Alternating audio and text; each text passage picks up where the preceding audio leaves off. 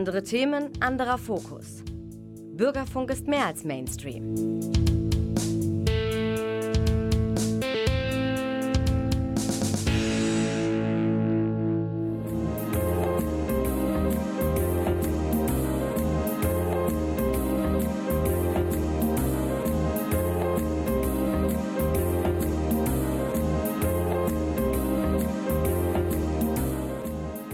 Der Lesewurm Extra. Neues vom Buch- und Hörbuchmarkt.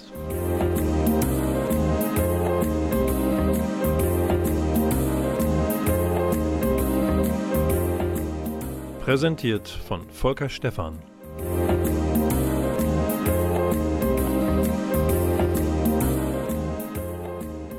Der Lesewurm begrüßt euch zum zweiten Mal in diesem Monat März. Manchmal kommt er doppelt so häufig wie in anderen Monaten. Ja, wir sind an einem Sonntag auf Sendung und wenn ich wir sage, dann meine ich natürlich wie immer auch hier im Medienforum an meiner Seite getrennt durch eine gut geputzte Fensterscheibe der Klaus Blödo in der Technik. Und nach der nächsten Musik, auf die ihr noch eine ah, anderthalb Sekunden warten müsst, werdet ihr merken, er kann mehr als Technik. Das nehmen wir mal als Klaushänger, Entschuldigung, Cliffhanger. Und ich möchte euch die Augen öffnen für Bilder. Ich nenne sie gerne Bilderbücher für Erwachsene, aber auch für Erwachsenwerdende. Es handelt sich um Graphic Novels. Wenn ihr so wollt, die, das sagen die mit Nase hoch, die nicht Comic sagen wollen.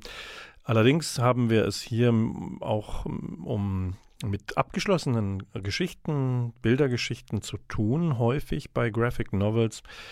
Es ist das, was wir lesen, in Bilder und Text umgesetzt. Und ich fange mit der Dame an, die mich ja nicht anlächelt, sondern die in blass gehalten ist, ein bisschen androgyn wirkt auf dem Cover, aber mit rot geschminkten Lippen. Dahinter eine altertümlich wirkende Kamera, es ist wahrscheinlich eine Fotolochkamera.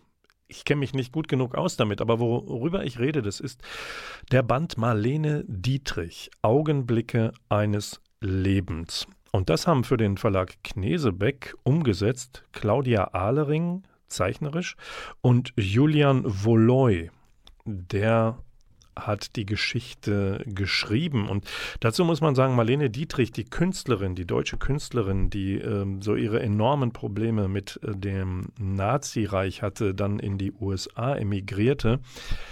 Ähm, es ist eine Geschichte, die rundherum äh, erzählt wird um sie. Es ist nicht eine Biografie, eine gezeichnete Biografie im eigentlichen Sinne, sondern was machen hier ähm, Ahlering und Voloy? Sie geben Marlene Dietrich am Ende ihres Lebens äh, den Besuch eines Journalisten zur Hand.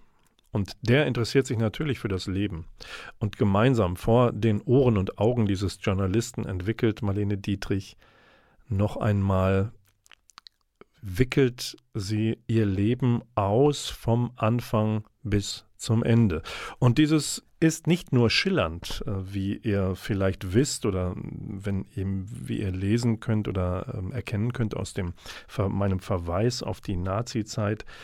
Ähm, es ist in weiten Teilen, wenn ich sagen darf, farblos gehalten, die ähm, Zeichnungen.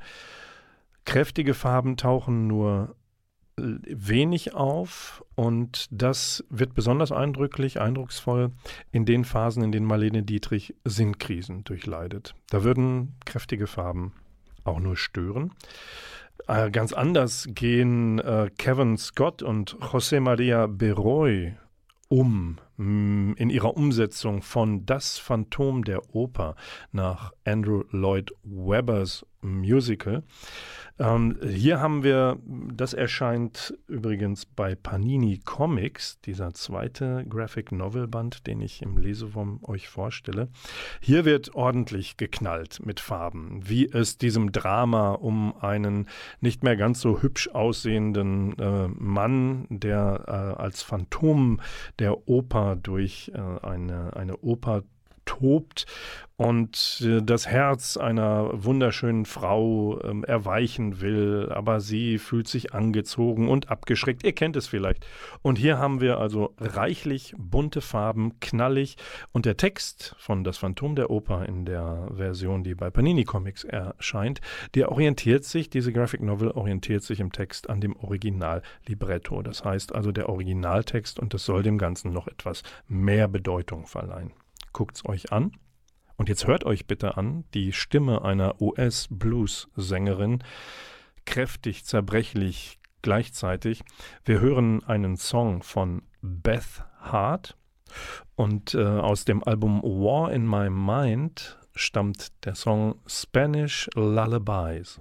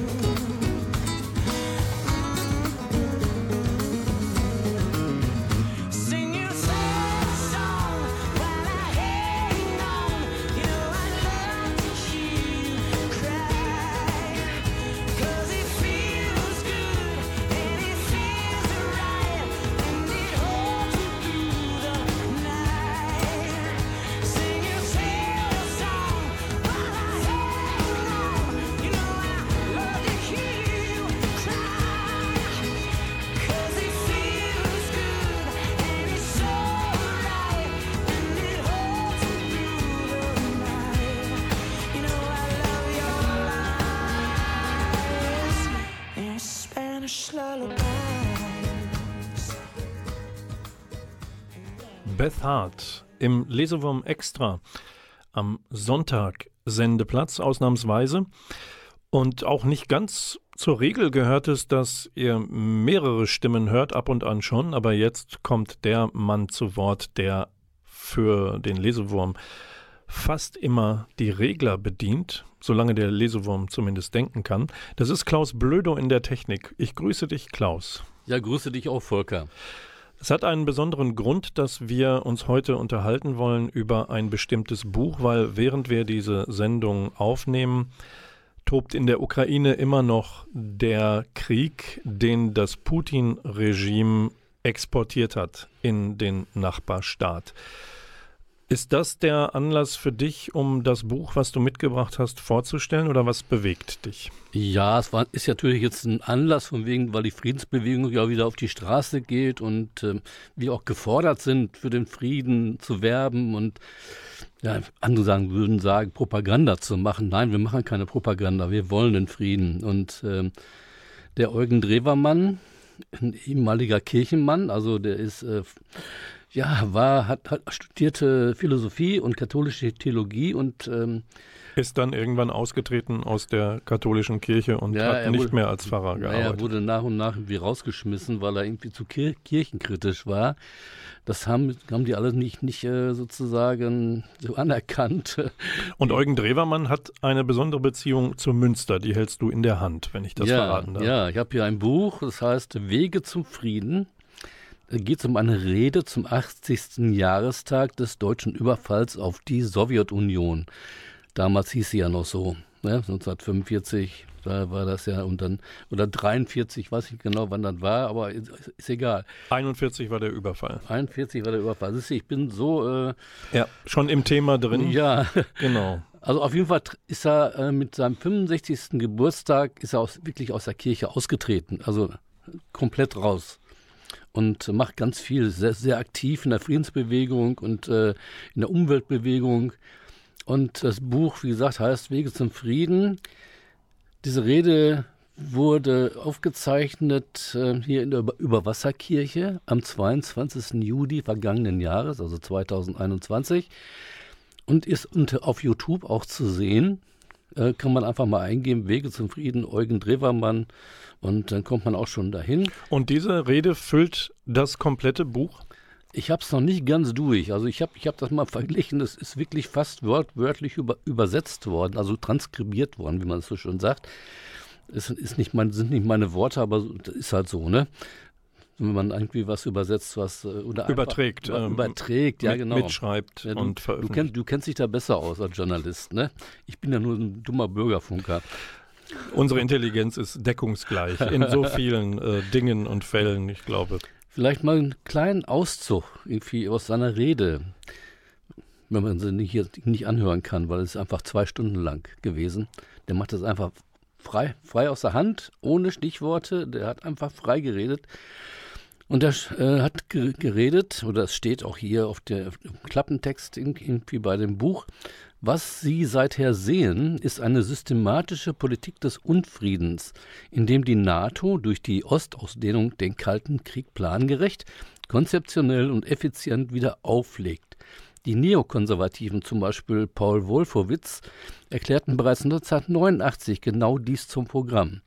Alle Gebiete, die das zerbrochene Russland nicht mehr verteidigen kann, im Nahen Osten, in den islamischen Südgebieten, werden wir uns selber zueignen und zusehen, ob Russland eingreift, sie zu verteidigen oder nicht. Deshalb haben wir heute die NATO in Usbekistan, in Kasachstan, in Kirgistan, in Georgien, überall, wo sie nicht hingehört. Nach diesem Programm in Syrien, in Libyen, im Irak, im Jemen, überall Regime-Change-Politik aus genau den gleichen Gründen.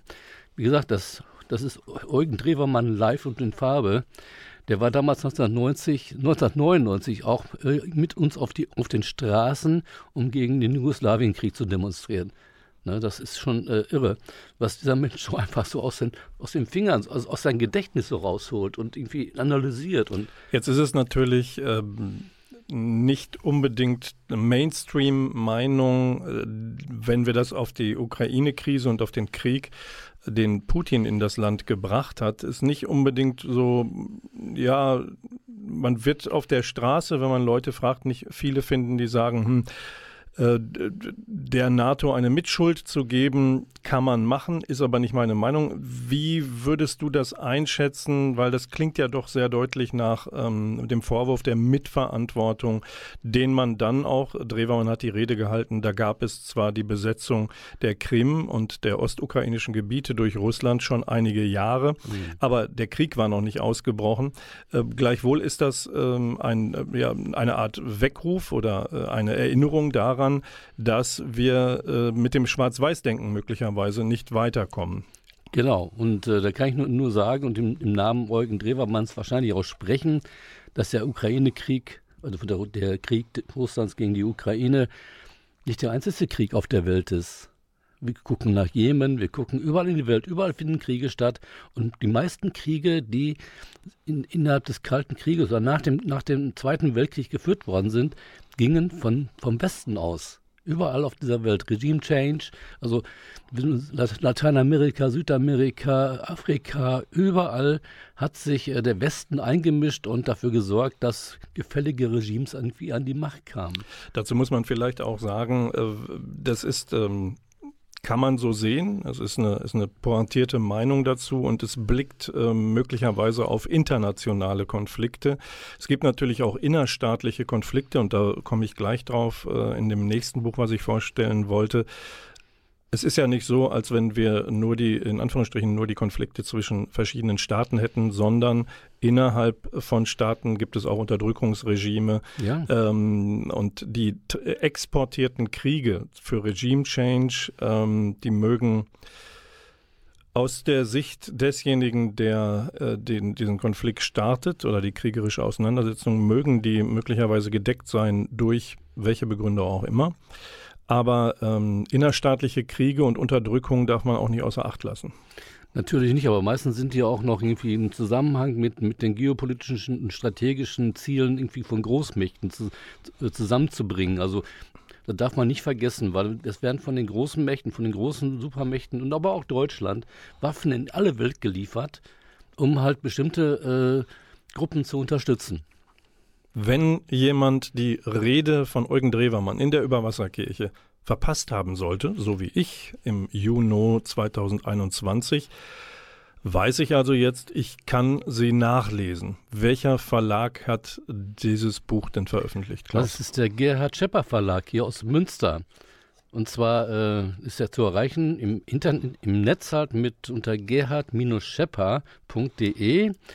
Es gibt auch eine Adresse vom Verlag selber, das ist in der Hiesingstraße 49 hier in Münster. So, das sind so die. Dann kann man nur sagen, einfach mal auf YouTube gucken, äh, wenn man sich an äh, und dann eingeben Wege zum Frieden, Eugen Drewermann, dann findet man das auch.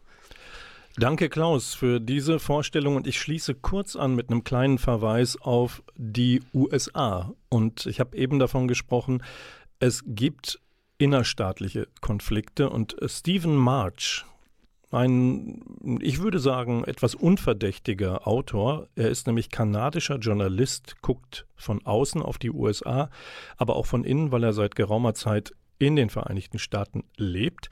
Der hat bei Drömer herausgebracht, gerade Aufstand in Amerika, der nächste Bürgerkrieg, ein Szenario.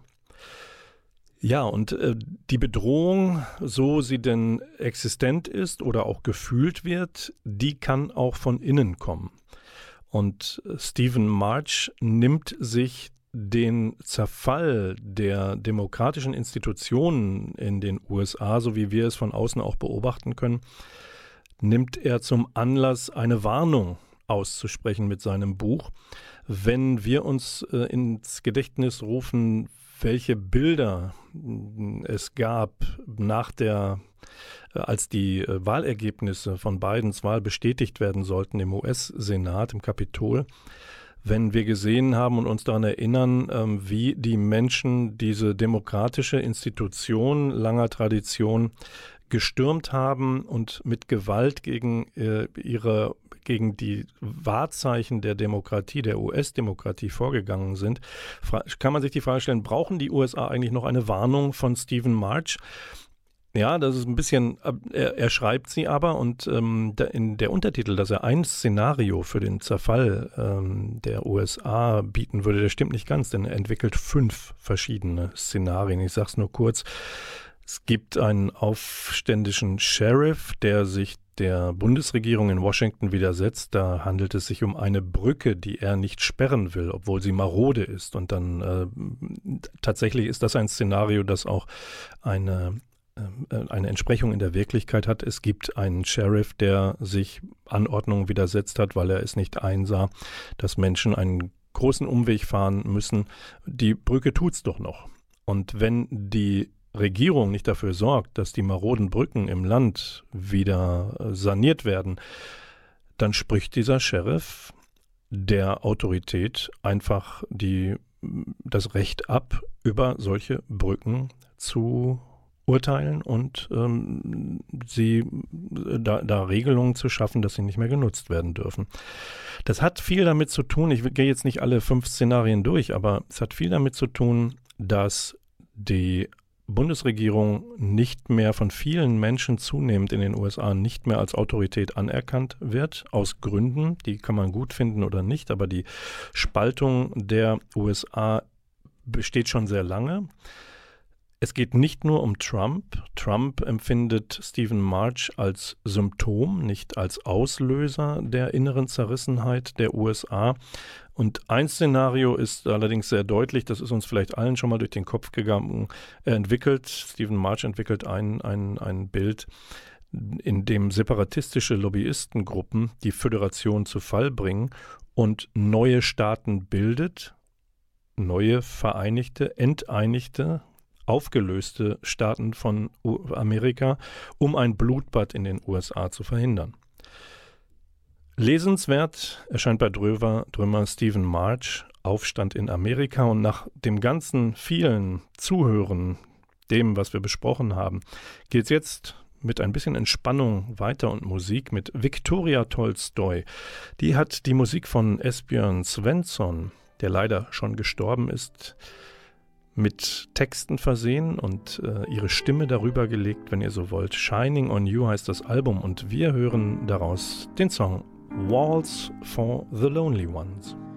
There was a man walking by with tears in his eyes. I guess he thought no one saw.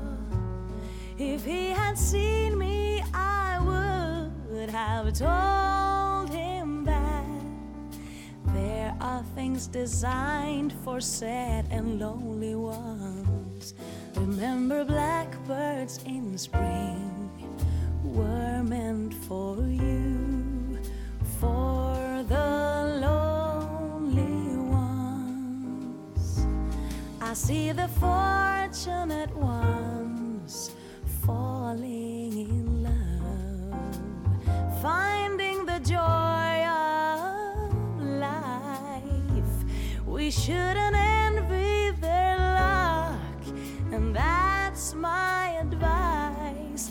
I try to enjoy the pretty stars above. Remember, sunshine in rain was meant for you, for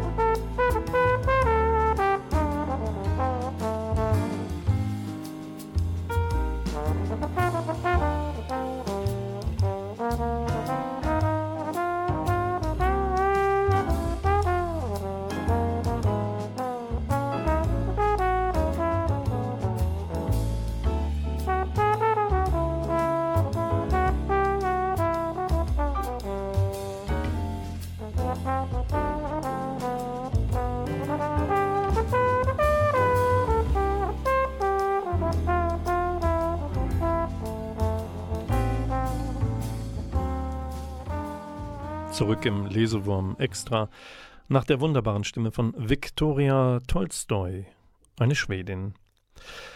Apropos Lesewurm Extra, wir haben noch ein paar Tage bis zum 3. April. Warum sage ich euch das? Es geht um eine wunderbare Veranstaltung im Westfälischen Pferdemuseum im Allwetter Zoo Münster an der Sentroper Straße. Dort könnt ihr bis zum 3. April noch sehen, Wildlife Photographer of the Year. Das Museum ist Gastgeber dieser Ausstellung, die 100 prämierte Fotos zeigt. Und diese Wanderausstellung gibt es in Nordrhein-Westfalen nur bei uns im Pferdemuseum in Münster. Und bei Knesebeck, und da habe ich dann dieses wunderbare Begleitbuch zu den 100 besten Naturaufnahmen zur Hand. Bei Knesebeck ist in der Geo-Edition äh, erschienen Wildlife-Fotografien des Jahres und der aktuelle Band, weil das wird ja, glaube ich, seit zig Jahren wird der Preis verliehen, trägt den schönen Untertitel Portfolio 31. No? Kann man sich gut merken. Das sind Naturfotografien in Höchstform und die Natur selbst in ihrer schönsten Form. Immer verbunden mit der Mahnung an uns Menschen, nicht zu zerstören, was wir geschenkt bekommen haben. Nicht weiter zu zerstören. Am Schlusswochenende gibt es übrigens im Rahmenprogramm, also am 2. und 3. April, noch einen zweitägigen Fotoworkshop mit Michael Lohmann. Alle Infos dazu unter pferdemuseum.de. Den zweiten Veranstaltungstipp, den garnieren der Klaus Blödo in der Technik und ich jetzt gleich mit einem O-Ton. Der kommt von Gisa Pauli, Münsteraner Autorin. Sie liest nämlich am Dienstag in Münster aus ihrem neu erschienenen Buch Fräulein Wunder, Sylt Saga, das ist der erste Teil, in Münster in der Stadt Bücherei. Sie liest dann, aber eine andere Frau hat vor ihr dieses Buch schon gelesen. Und zwar vorgelesen, also eingelesen, Simone Kabst. Die Schauspielerin und Sprecherin war erste Wahl für die Hörbuchfassung von Fräulein Wunder. Und Gisa Pauli hat hier im Lesewurm Anfang März, Wer zugeschaltet hatte, wird sich erinnern, sie hat zum ersten Mal einen Höreindruck von der CD bekommen. Und das hat Gisa Pauli geantwortet, als ich sie gefragt habe, wie sie denn den Lesestil von Simone Kabst findet. Positiv in diesem Fall, weil äh, ich habe das Gefühl, dass es sehr gut gesprochen wird. Ich habe die CD zwar inzwischen hier, aber ich habe sie noch nicht gehört. Ich habe das auch mal einmal anders erlebt, dass ein Buch äh, nicht so gut äh, gesprochen wurde, wie ich mir das vorgestellt hatte. Aber jetzt in diesem, in diesem kurzen Auszug habe ich schon gemerkt, äh, dass die Sprecherin sehr gut ist. Und da gefällt mir das außerordentlich. Ja, da haben wir ja Glück gehabt. Ne? Wenn das die schlechte Einlesung gewesen wäre, hätte sie da wahrscheinlich auch ähnlich drüber gesprochen und gesagt, das gefällt mir überhaupt nicht. Nun gut, wie es sich anhört, wenn Gisa Pauli selbst über Fräulein Wunder spricht und aus ihrem neuen Roman liest, das könnt ihr also übermorgen erfahren, am Dienstag, 29. März von 19.30 Uhr bis 21 Uhr in der Stadtbücherei am Alten Steinweg. Und das ist übrigens der Ersatztermin für die am 8. März ursprünglich geplante Buchpremiere. Die äh, entfiel wegen Krankheit aber gekaufte Karten sind für den neuen Termin weiterhin gültig. Und wer neugierig geworden ist auf das ausführliche Interview mit Gisa Pauli hier im Lesewurm aus der Sendung vom 12. März, das Interview ist zu hören und zu finden in der Mediathek auf nrvision.de. Diese Vision hat ein W für Westfalen in der Schreibweise. Dort in der Mediathek sind auch alle anderen Sendungen des Lesewurms zu finden. Auch alle anderen Sendungen, die hier im Medienforum Münster produziert worden sind. Und dann entlasse ich euch in die nächste Musik mit dem dritten und letzten Veranstaltungstipp. Es gibt nämlich noch eine Lesung in Münster. Wir müssen ja so dankbar sein für alles das, was wieder stattfindet. Sarah Jäger kommt zu uns. Und die Nacht so groß wie wir heißt das Buch was sie mitbringt. Sie hat es geschrieben, es ist eine Art Coming-of-Age-Geschichte von Heranwachsenden und sie taucht darin sehr eindrücklich in die Gefühlswelt junger Menschen auf dem Sprung ins Erwachsenwerden hinein.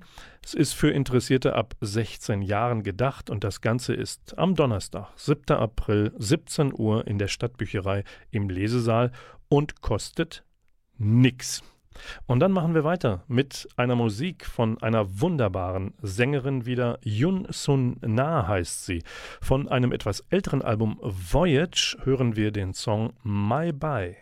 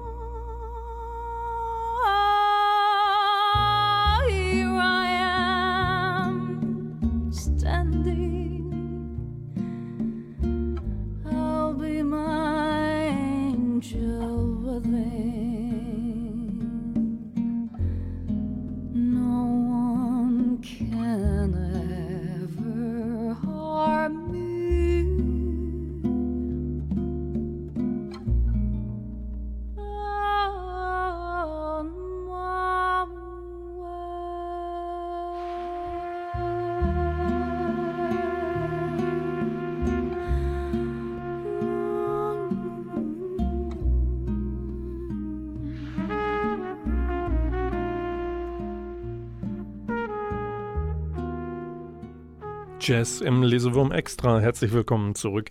Wir sind bei den Hörbuch Top 5, den Charts für den Monat März. Platz 5 geht in diesem Monat an Uwe Teschners Interpretation von Vincent Cleaches im Auge des Zebras. Erscheint bei Argon. Und da erfasst ein übernatürlicher Schrecken ganz Deutschland. Teenager werden entführt, deren Eltern ermordet alles scheinbar zur selben Zeit und von derselben Person verübt. Um das zu lösen, braucht es ein besonderes Ermittlerteam. Eine Kommissarin vom LKA, einen ihren Mentor und dann eine pensionierte, erfahrene Kommissarin. Spannend und auch ein bisschen schräg. Platz 4, wir haben es Vorhin gehört, Simone Kabst liest Gisa Paulis Fräulein Wunder, der Sylt-Saga, erster Teil.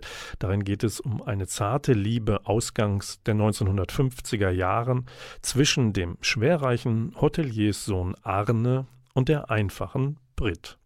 Das Glück wird auf eine harte Probe gestellt, nicht zuletzt durch die damals existierenden Rollenerwartungen. Erscheint bei Random House Audio. Platz 3 geht an Letizia Colombani und das Mädchen mit dem Drachen. Gesprochen von Kathleen Gavlich, erscheint bei Aragon. Das ist eine herzergreifende Geschichte einer ehemaligen Lehrerin, die am Golf von Bengalen ihr Leben in Frankreich vergessen möchte. Ziemlich desillusioniert die Arme. Sie wird dazu auch noch von einer Welle fortgerissen und von dem indischen Mädchen Lalita gerettet. Und Lalita ist jenes Mädchen mit dem Drachen. Und Lena, die fortgerissene, aber gerettete, entdeckt neuen Lebensmut, indem sie das Mädchen, das hart schuften muss für sich und ihre Familie, lesen und schreiben lehrt. Platz 2 bei den Lesewurm-Hörbuchcharts geht ja an das Ende der Endzeit-Hörspielserie und auf Erden Stille. Das erscheint beim Universal Unterlabel Folgenreich und wir erleben hier das Ende der Geschichte um die 16-jährige Rhiannon, die ist auf der Suche nach ihrem Vater, der hat Böses gemacht. Der hat, haltet euch fest, ein Virus erschaffen, das die sogenannte große Katastrophe auf Erden ausgelöst hat. Sie sucht und sie bekommt ein rettendes Elixier. Sie muss aber damit wieder zurück an den Ort, woher sie gekommen ist. Und wie sich das entwickelt und welche Gefahren sie bestehen muss, das ist, das ist spannend, verstörend und verstörend nah am Coronavirus. Das aber kam auf die Erde, als Hörspielautor Balthasar von Weimar die Geschichte bereits verfasst hatte. Und Platz 1 der Gewinner der Hörbuchcharts im Monat März beim Lesewurm, der geht an Navid Kermani, der liest sich selbst also die Hörbuchfassung seiner Veröffentlichung, jeder soll von da, wo er ist, einen Schritt näher kommen. Fragen nach Gott ist der Untertitel. Und wie erzählt Navid Kermani, der Träger des Friedenspreises des deutschen Buchhandels, wie erzählt er diese Geschichte? Er erzählt sie darüber, dass ein Vater allabendlich mit seiner jungen Tochter über die wichtigen Fragen des Lebens spricht. Auch über Gott über Religion, über alle Religionen, die nach einem höheren Sinn fragen.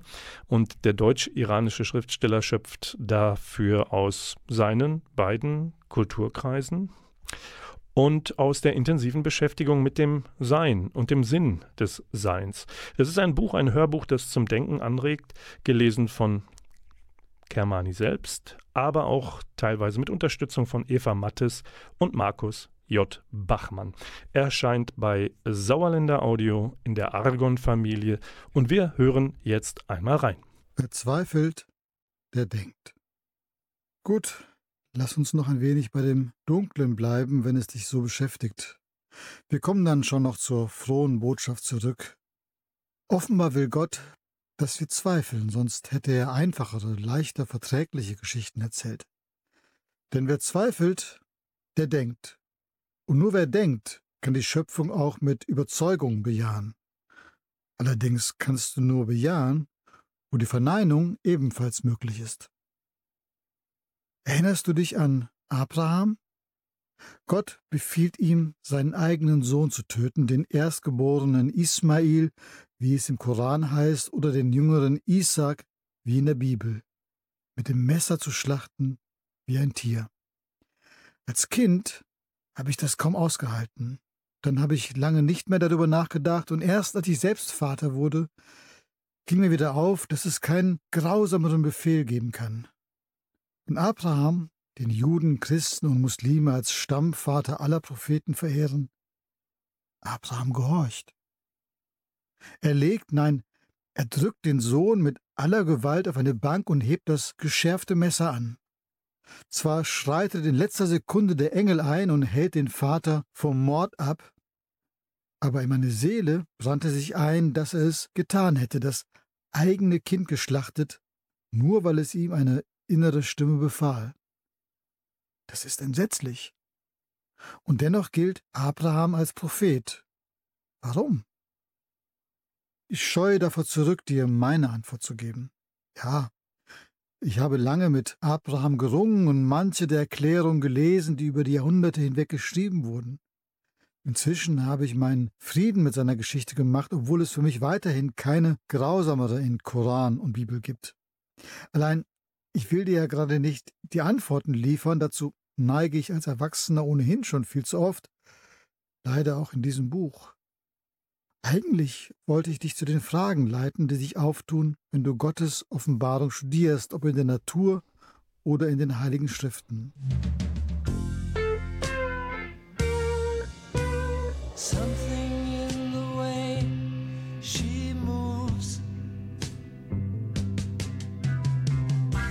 Attracts me like no other lover. Something in the way she woos me. I don't want to leave her now.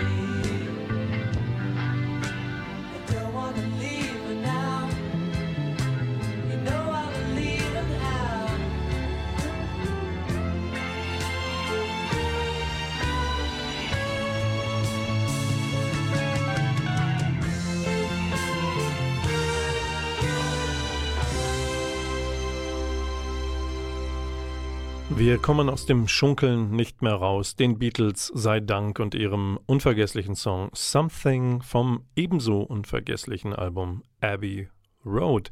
Der Lesewurm extra an diesem Sonntag neigt sich dem Ende entgegen. Er bringt noch ein bisschen Spannung mit rein in das Ende der Sendung und 0 gleich 1.